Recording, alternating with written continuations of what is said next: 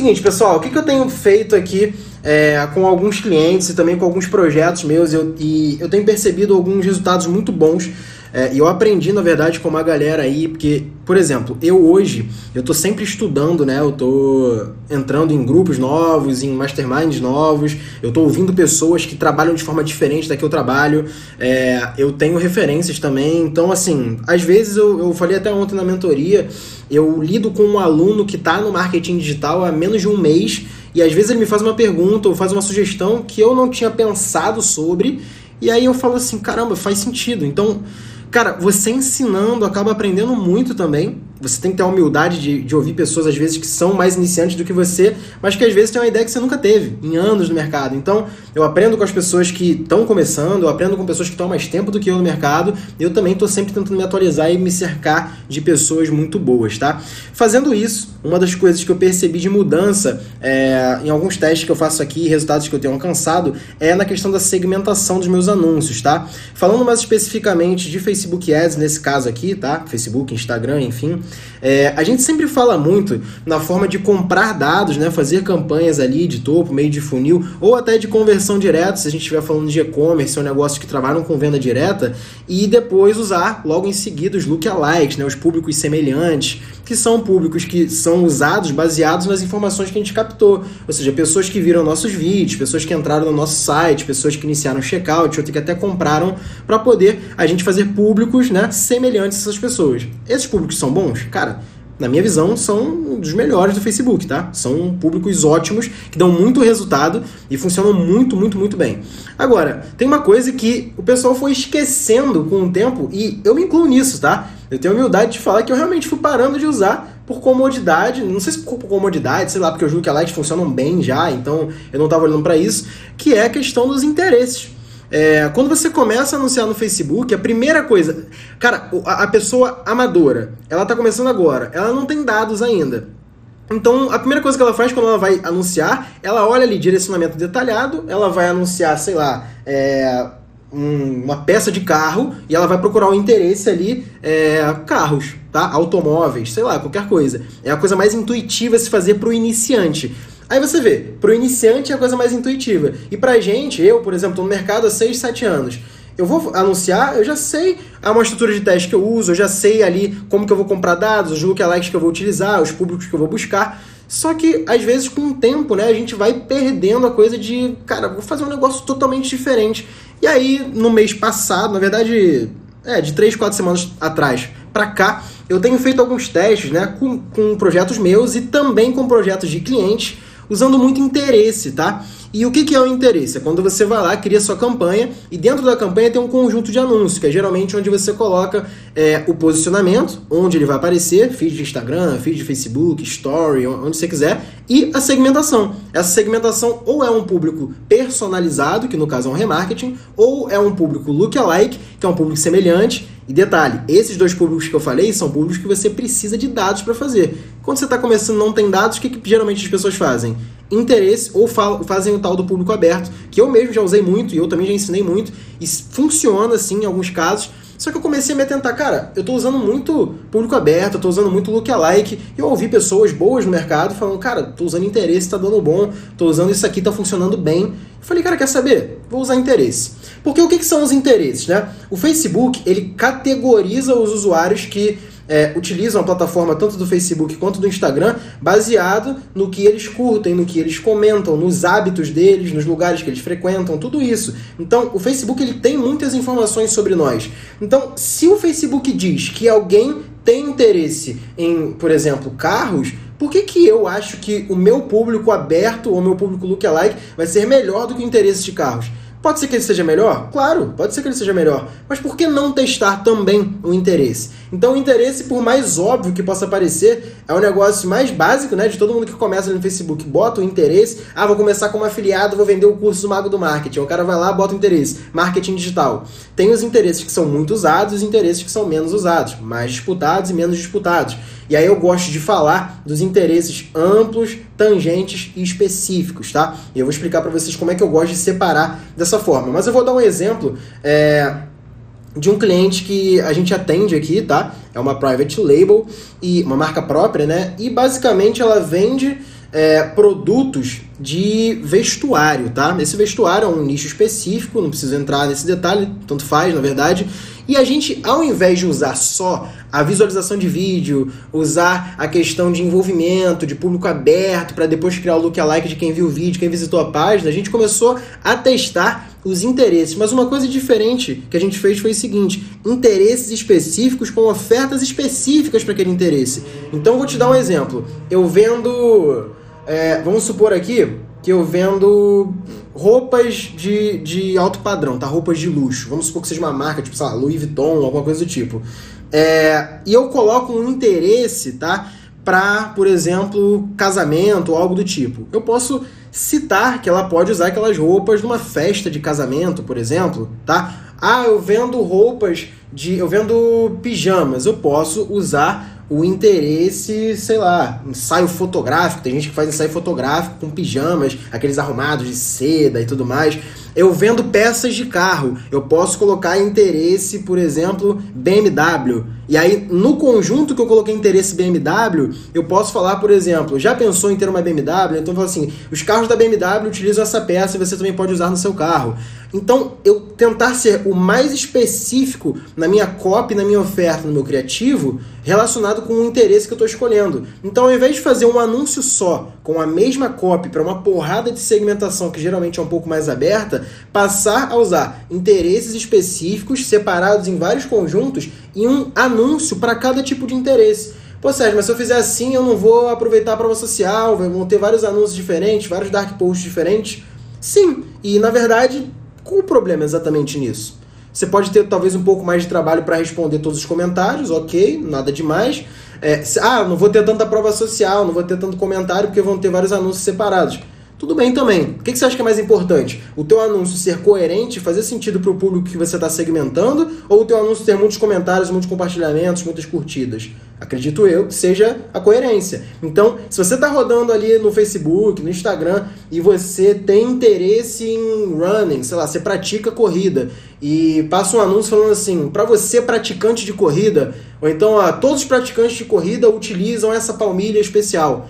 Eu falo, porra, eu sou praticante de corrida, então eu vou parar para ler. É, tá falando comigo, entendeu? Agora, se eu colocasse a copy, se fosse uma palmilha, por exemplo, a melhor palmilha para, é, para quem tem problemas de coluna. Ok, eu sou corredor, eu posso ter problemas de coluna? Posso. Posso não ter? Posso.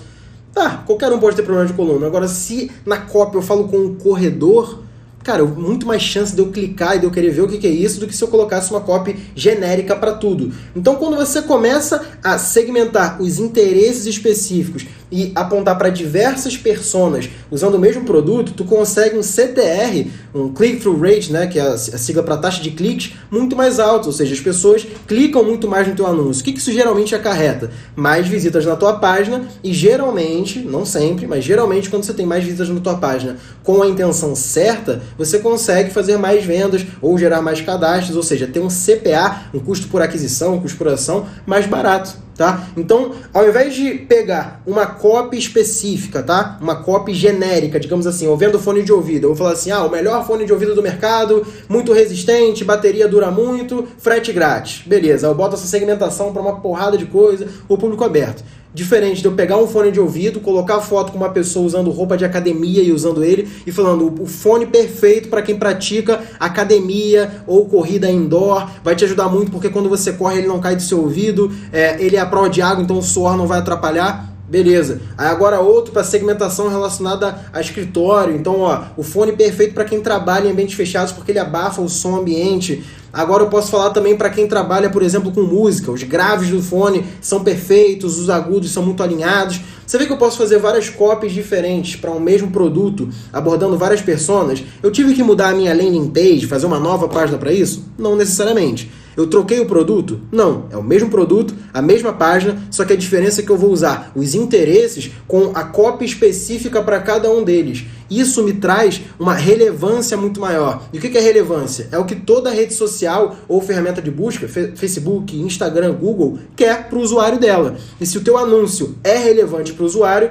o Facebook quer entregar o teu anúncio. Então o teu anúncio ele fica mais barato, ele consegue mais cliques, ele tem mais engajamento. Então faz mais sentido para quem está vendo aquele conteúdo. Então uma coisa que a gente que começa a trabalhar é, com marketing digital, é, a, a, gente acaba entrando em modelos prontos que a gente escuta do pessoal fazendo e às vezes a gente cai na rotina mesmo do tipo, cara, tô fazendo aquilo que é like, dá certo, vou fazer isso aqui, beleza, deu certo. Mas, porra, eu vou deixar de testar outra forma que também pode dar muito certo e às vezes a gente cai no esquecimento para falar assim, cara, não vou testar. E esse último mês foi prova viva para mim e para um cliente meu, que esse teste que eu fiz deu muito certo, cara. Eu consegui CPA de tipo assim, 3, 4 reais em produto de 130 reais.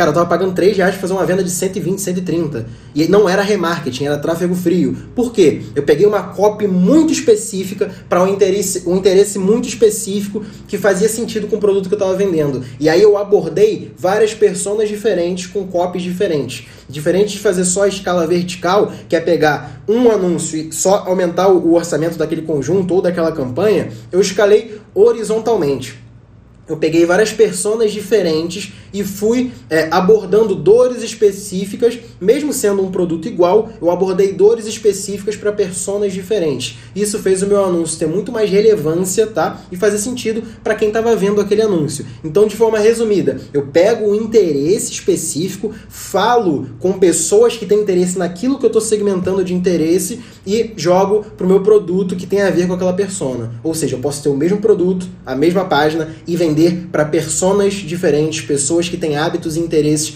diferentes. Não preciso vender só com uma e um anúncio genérico igual para todo mundo, que aí você vai ter o resultado que todo mundo tem e você sabe que a maioria não tem o resultado acima da média. Senão não seria acima da média, é na média. Se você quer o resultado acima da média, quer vender muito, você tem que fazer diferente das pessoas. E fazer diferente nos anúncios, no tráfego pago, é basicamente você ter mais relevância do que os outros. E aí eu entro em outro ponto também que é importantíssimo, que está fazendo muito sentido, que a gente tem feito aqui na agência e também nos meus projetos próprios, que são os anúncios sem ter cara de anúncio. A gente chama de anúncio nativo, né? Existe até o Native Ads, Taboola, Outbrain, outras ferramentas de Native Ads, é outra fonte de tráfego, a gente pode até falar dessa fonte de tráfego em um, em um próximo conteúdo, mas basicamente anúncio nativo quer dizer aquele criativo, ou seja, aquela imagem, aquele vídeo, aquele texto que não tem cara de anúncio, não parece um anúncio. Quando você está navegando aí no story do Instagram, no feed do Facebook, é, no Spotify, ouvindo podcast, qualquer coisa, se você escuta uma coisa que já tem, escuta alguma coisa, vê alguma coisa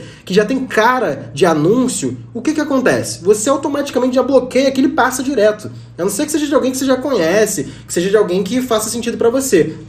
Mas geralmente a gente é treinado, né? Nossa vista é treinada para ver um negócio diferente, anúncio, passa. E se você parar para pensar agora, agora que você tá me ouvindo aí, é, pensa aí, nos últimos dois dias, sei lá, ontem, você lembra de todos os anúncios que você viu ontem? Você consegue me listar três anúncios que você viu ontem no Facebook e no Instagram, provavelmente você não vai lembrar, talvez, nem de, de nenhum, tá? Talvez você lembre de um anúncio que você viu.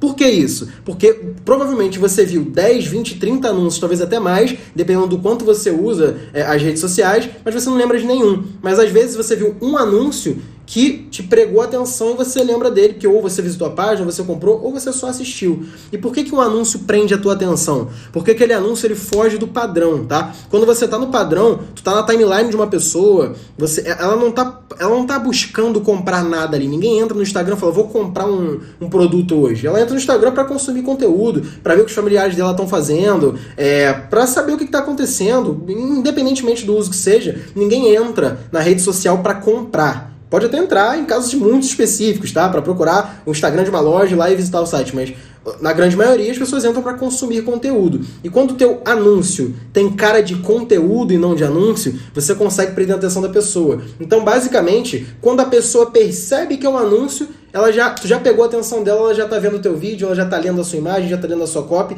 E se for algo que faz parte do interesse daquela pessoa, ou seja, você acertou a segmentação, tu vai conseguir prender a atenção dela e vai fazer ela clicar no teu anúncio, ou visualizar teu vídeo, ou executar a ação que você quer que ela faça, tá? Então, geralmente, por exemplo, no, no story do Instagram, você pode usar é, aquela caixinha de perguntas, aquela que eu respondo, por exemplo, direto aqui no Instagram, né? Suba aqui a caixinha de perguntas, vocês mandam a pergunta, eu, eu vou lá e respondo a dúvida de vocês num story. Aquilo ali muita gente faz, tem cara de story normal, de story orgânico, não tem cara de anúncio. Eu posso pegar um vídeo desse de eu respondendo uma pergunta e ao mesmo tempo que eu respondo uma pergunta e gero conteúdo, eu faço uma call to action. Baixo esse vídeo, pronto, é um criativo, tá? Eu posso fazer um vídeo filmando selfie com meu telefone mesmo, fazendo algo rotineiro, dirigindo, caminhando, andando na praia, sentado na cadeira, sabe, almoçando, deitado na rede, qualquer coisa que pareça conteúdo. Porque se passa um anúncio animado com um efeito especial, raio, música e uma marca gigantesca, um logotipo,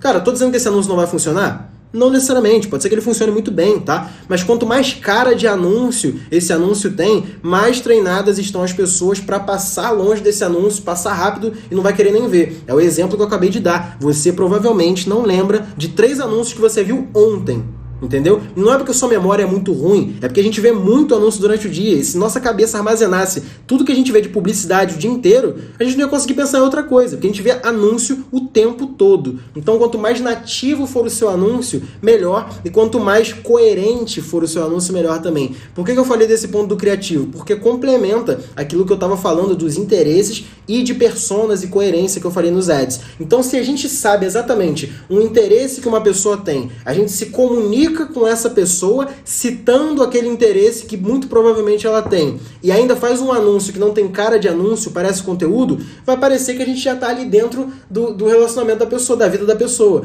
Porque se a pessoa tem interesse em carro, a gente sabe que ela tem interesse em carro, e passa um cara falando de carro, respondendo uma pergunta sobre carro que talvez seja uma dúvida dela às vezes ela segue outras pessoas que falam de carro, provavelmente. Então aquilo ali vai parecer mais um conteúdo quando ela viu, já era um anúncio. E talvez você falou alguma coisa que ela tinha interesse, mais chance dela clicar, dela entrar no teu anúncio. Então essa dica, ela serve para quem gera conteúdo, como eu aqui, serve para quem tem loja, e-commerce, tá? Vende é, produtos físicos e pode abordar é, personas diferentes para um mesmo produto. Eu peguei aqui o exemplo do fone de ouvido, mas pode ser qualquer produto. Todo produto pode abordar personas diferentes, tá? E também para quem vende serviços. Provavelmente o teu serviço é muito difícil o teu serviço atender uma persona só. E mesmo que atenda uma persona só, essa mesma persona pode ter dores diferentes. Então você também pode fazer variando a dor que você vai resolver com o teu serviço. Então isso serve para produto, para serviço, e produto pode ser físico pode ser digital, infoproduto, tá?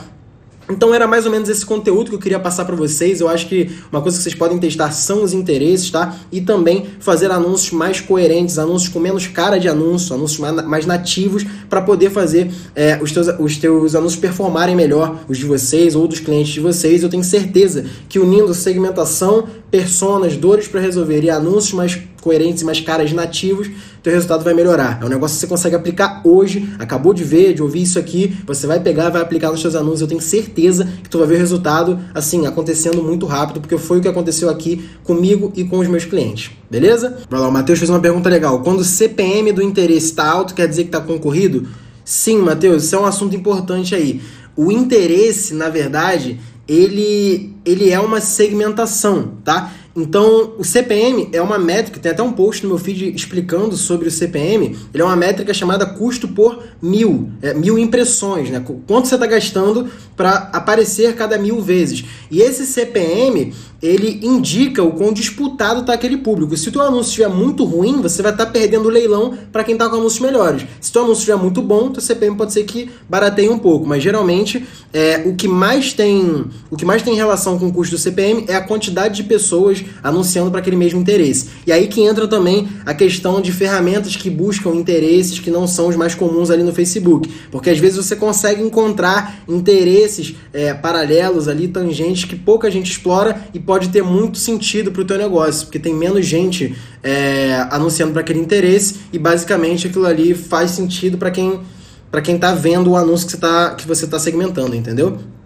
Michel, thumbnail é a miniatura do seu vídeo. Então todo vídeo, antes de alguém dar play nesse vídeo, ele tem uma miniatura, que é uma, querendo ou não, é uma imagem, tá? Essa thumbnail é importantíssima para prender a atenção do usuário ou não. Porque se alguém tá rolando a timeline ali, o feed do Facebook ou do Instagram, e a thumbnail, a miniatura do vídeo não chama a atenção da pessoa, geralmente ela não dá play. Então a thumbnail é tão importante quanto a imagem. Mesmo sendo um bom vídeo, você precisa de uma boa miniatura para chamar a atenção da pessoa, beleza? Tráfego para negócios locais é um bom início para aprender ads? Rodrigo, para mim é a melhor escola que tem. Inclusive, é um dos pontos que eu bato lá dentro do MGT, no meu treinamento, que a galera que entra no mercado geralmente tem que começar menor, investindo pouco e atendendo clientes menores, porque é mais acessível para você começar. É por isso que tem um monte de aluno no MGT que já começa em uma semana já começa a fazer grana, porque aborda clientes que são pequenos, mas tem um pequeno capital ali para investir em ads e consegue gerar resultado, porque não é difícil gerar resultado para negócio lo local quando você conhece é, o potencial dos ads que você pode usar a favor desses negócios. Delivery, imobiliária, profissionais autônomos, negócios locais, varejo. Tem muita oportunidade aí no mercado pouca gente explora. Tem alguma dica para aprender a analisar métrica? Rodrigão, tem duas. Primeiro tem uma live minha no YouTube gratuita, uma aula de quase duas horas sobre análise de métricas e entrar no meu treinamento One ou o MGT para você poder aprender tudo sobre métrica, Facebook e Ads. Então, tem duas dicas aí para você. Você fez quais cursos para se especializar no mercado? Andrei, eu não fiz curso praticamente, cara. Na verdade, eu comecei trabalhando por conta própria. Eu errei muito usando minha própria grana. E para não falar que eu não fiz um curso, eu fiz um curso presencial de Google Ads em São Paulo, eu moro no Rio de Janeiro, mas eu fiz em 2015, se eu não me engano. E para ser sincero, quando eu fui no curso, eu vi que aquilo ali tudo eu poderia ter aprendido no YouTube e daria no mesmo. E na época eu gastei R$ 2.500 no curso, mais a passagem, mais a hospedagem, e para mim na época era grana. Eu ganhava, sei lá, em 2015 quanto é que eu ganhava? Dois mil e pouco de salário, três mil e pouco de salário. Pô, gastar três pau para ir a São Paulo para aprender um negócio que eu poderia ter aprendido no YouTube, para mim foi um aprendizado que na internet se aprende muito. Quais foram seus maiores erros como gestor? Matheus, a pergunta é boa, mas é difícil lembrar de todos os maiores erros, cara. Eu já errei bastante. Todo mundo que tá há muito tempo no mercado já errou bastante. Quem diz que nunca errou tá mentindo. É, e, cara, eu acho que o principal erro de um gestor de tráfego é demorar para começar e é ter medo de testar, tá? Quem tem medo, quem é gestor de tráfego ou está começando a ser e tem medo de testar, não consegue ter resultado. Não pode ter medo de testar. Testar público novo, orçamento diferente, uma copy diferente, uma página diferente, tem que testar o tempo inteiro. Recomenda início com drop ou afiliado. Nenhum dos dois. Eu recomendo você começar como gestor de tráfego prestando serviço. Para mim é o caminho mais é, que você mais aprende, que você menos arrisca e que você consegue resultado mais rápido sem colocar teu dinheiro na frente. Tem muita gente que não tem capital para começar, que era o meu caso, quando eu comecei não tinha capital. Prestando serviço você consegue isso tranquilamente, tá? E é o que eu ensino no MGT. Como gestor de tráfego faz divulgação de uma empresa com seu próprio dinheiro? Não. O, o, gestor de tráfego, justamente. Esse é o principal ponto. Quando você começa a prestar serviço, quem investe nos anúncios são as empresas e não você. Você recebe pelo serviço prestado e a empresa investe nos anúncios. Então, quando você cobra pelo teu serviço, o valor é do teu serviço e ponto. Quanto a empresa investe em anúncios, você dá uma sugestão, mas é variável e eles que vão escolher. Beleza? Tráfego. Como, como pedir um aumento para os meus clientes atuais? Cara, é, isso é complicado, mas acontece o seguinte: quando você é iniciante, você foca em pegar clientes menores, geralmente, porque os grandes vão investir mais e você ainda não sabe trabalhar com clientes desse tamanho. Quando você está evoluindo, isso é uma parte boa, né? Você evolui, teus clientes não são tão grandes e dificilmente, cara, você vai conseguir fazer um cliente que te paga 500 reais por mês passar a pagar, sei lá, 2 mil reais por mês. Às vezes esse cara até pode pagar, mas como ele começou a te pagar 500 reais, ele vê o teu serviço como um serviço de 500 reais. Então quando fala assim, ó, é, posso gerar mais resultado, posso duplicar, triplicar tuas vendas e vou cobrar dois mil reais. Ele não paga, dificilmente ele paga. Então o teu foco tem que ser menos em aumentar quanto os teus clientes atuais te pagam, pode até rolar, mas uma dica, cara, foca em novos clientes melhores e maiores. É melhor do que você ficar tentando convencer um cliente atual a te pagar mais. Então, toda vez que você atende um cliente como gestor de tráfego, ele te paga um valor e esse valor não é tão grande para você mais, era bom quando você começou, mas hoje em dia já não faz tanto sentido. Eu focaria mais em pegar clientes maiores e aí escolheria mais para frente se eu continuaria trabalhando com esse cliente ou não. Tentaria, óbvio, falar, ó, meu valor agora é esse aqui por causa disso, disso, disso. Seu resultado tem que justificar, é óbvio, se você for cobrar mais do cliente, você tem que estar tá gerando resultado para o cliente. Se o cliente topar, maravilhoso. Se o cliente não topar, a decisão é sua. Se você continua com esse cliente pequeno te pagando pouco ou se você parte para pegar clientes maiores ganhando um pouco mais, beleza? Como conseguir prestar serviço para uma empresa? Claramente você não está no MGT, né? Que é muito mais fácil que você imagina. Abordar é muito tranquilo, cara. Geralmente a gente usa o Google, telefone, e-mail, inbox, direct, Instagram, indicação. Tem muita forma de você conseguir é, é, ter acesso às pessoas que são responsáveis por essa empresa para poder oferecer seu serviço. Se você sabe do que você está falando, você estudou tráfego realmente, fez um treinamento, sabe gerar resultados, você consegue cliente muito tranquilo. É uma demanda que é pouquíssimo atendida na internet, tá? Pouca gente presta serviço. O contrato de gestor de tráfego tem prazo ou renova todo mês? Pô, depende. Tem contrato que não, tem contrato que tem. Tem contrato de um ano, tem contrato de seis meses, tem gente que não trabalha com contrato. Contrato é contrato, varia para qualquer negócio. Você acha que é vantajoso trabalhar de graça por um mês para um negócio local e depois fazer oferta? Tem aluno do MGT que faz isso, tá? Fez isso e conseguiu fechar os clientes legais. Eu não gosto.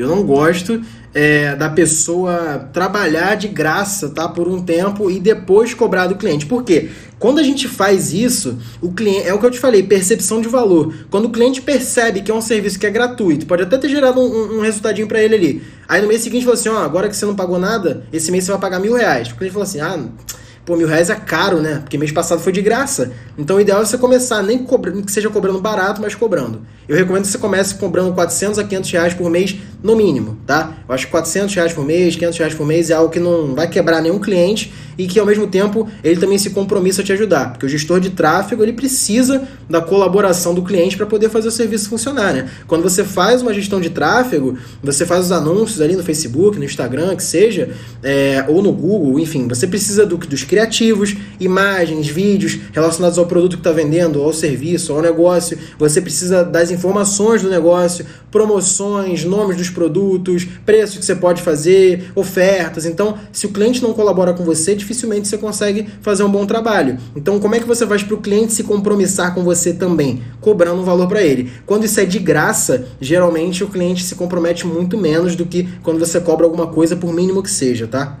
O que fazer quando gera muito initiate checkout, ou seja, as pessoas vão até a parte é, do pagamento, a página de pagamento, checkout, né? E acabam não comprando, ou muita, muito pouca gente compra.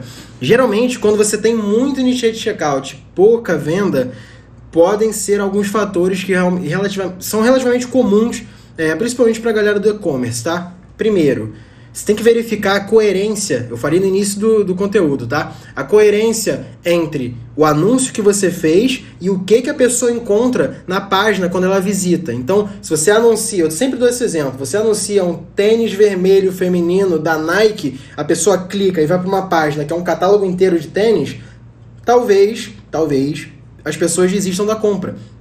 Isso é comum, porque você não está colocando 100% de coerência naquilo ali. Tô dizendo que tá errado? Não, mas se você quer um resultado melhor, tá?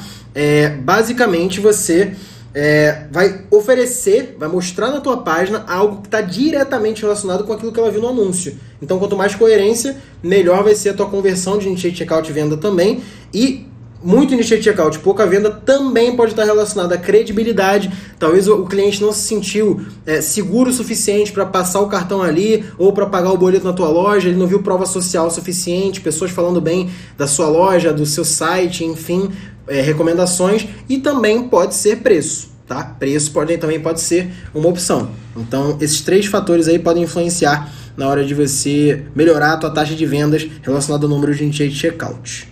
Querido, cliente de restaurante onde o público é rotativo, turista, qual a estratégia que você usa para isso? Eu acredito que seja para segmentar para essa galera aí, né?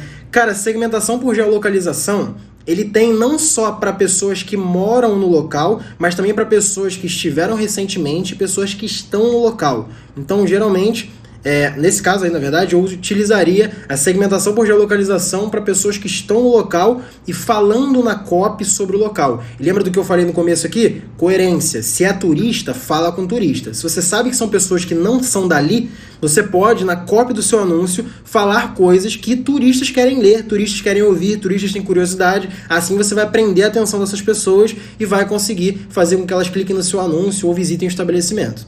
Beleza? Quando você gera muito boleto, né? As pessoas geram muito boleto e acabam não comprando na sua loja, provavelmente o teu atendimento, o teu pós-venda não está é, humanizado o suficiente. Então, assim, se você ligar para o teu cliente, você mandar um WhatsApp, mandando um áudio, falando o nome do seu cliente, se apresentando como dono daquela loja, tudo isso faz o cliente se sentir mais seguro, faz ver profissionalismo, faz sentir segurança que ele pode pagar aquele boleto tranquilo e aquele produto vai chegar. Então, a pessoa gerou um boleto na tua loja, você vai botar alguém para falar: Oi, dona Maria, tudo bem? Aqui é o Sérgio da loja Mago do Marketing. Eu vi que a senhora gerou um boleto, é, eu estou entrando em contato só para avisar que o seu pedido já está separado, tá? A gente viu que você comprou um fone de ouvido e se a senhora tiver alguma dúvida no pagamento do boleto ou tiver algum problema, pode falar com a gente que a gente está à disposição aqui, tá? Inclusive, a gente está mandando para a senhora a linha digitável do código de barras aqui embaixo, se a senhora quiser pagar pelo aplicativo ou indo na agência, na agência bancária ou na lotérica e passar esse código aqui para você conseguir pagar esse boleto, tá bom? Qualquer dúvida a gente está à disposição. Pum, mandou o áudio, mandou o código do boleto para a pessoa, acabou. Você vai aumentar a tua taxa de conversão de boleto absurdamente. Se você fica usando esses aplicativozinhos aí padrão, só robô. Olá, dona Maria, aqui é a loja tal. Pague seu boleto aqui. Toma. E, e gera. Ninguém abre essas mensagens. A taxa de conversão de boleto vai ser baixíssima, tá? Não funciona. Everton, tem script para abordar cliente? Everton, o meu script é não ter script. Quanto mais script você tiver, mais difícil vai ser você fechar. Liga para o cliente, faz o teu dever de casa. Quando você ligar para o cliente, saiba tudo sobre o negócio dele, vê todas as avaliações sobre o negócio dele, vê tudo que as pessoas falam sobre o negócio dele, vê tudo que o negócio dele vende, vê onde o negócio dele tá, onde o negócio dele já anuncia, o que, que é bom, o que, que é ruim. Faz o teu dever de casa, porque quando você aborda esse cliente sabendo tudo sobre o negócio dele, você vai ter uma segurança muito grande. E nunca aborda um cliente com aquela sede ao posto, tipo, cara, eu tenho que fechar esse cliente, se eu não fechar eu vou morrer. Você não vai morrer, velho. Você pode abordar mais 350 mil clientes. Tá de boa se esse cliente não fechar com você. Então, você tem que ter uma segurança na hora de abordar. Se você passar desespero, pressa, etc., ninguém vai querer fechar com você. Então, liga com calma. Se ele não fechar, tá tudo bem. Mas faça o seu dever de casa e aborde de forma profissional para passar tranquilidade e credibilidade para o cliente que está te ouvindo. Dessa forma, vai facilitar muito para você fechar negócio. Isso serve não só para tráfego, mas para qualquer outro tipo de negócio, tá bom? Tá. Qualquer tipo de negócio que seja tipo esse, é, supermercado, etc., você não tem como mensurar exatamente é, o resultado que você está gerando para esse negócio. Então, esse tipo de negócio, geralmente você cobra um fixo mensal, tá? E não cobra porcentagem, geralmente.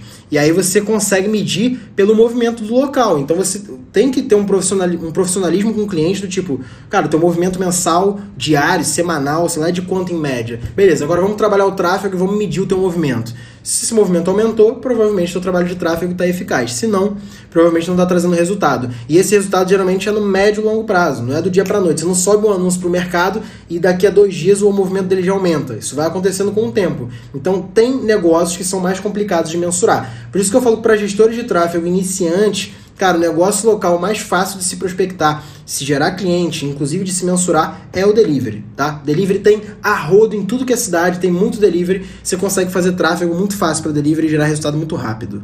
Fechou? Juízo, tamo junto, até a próxima, valeu, abraço! Se você ouviu esse podcast até aqui, provavelmente você tirou algum proveito desse conteúdo e eu fico extremamente feliz com isso. Não deixa de me seguir aqui no Spotify e também de compartilhar esse podcast com seus amigos, tá? Me segue lá no Instagram, arroba Mago do Marketing, e manda uma mensagem para mim pra gente trocar uma ideia e eu entender como esse conteúdo tá te ajudando e como eu posso te ajudar cada vez mais. Bora fazer mágica nesses ads e botar dinheiro no bolso. Tamo junto, até a próxima.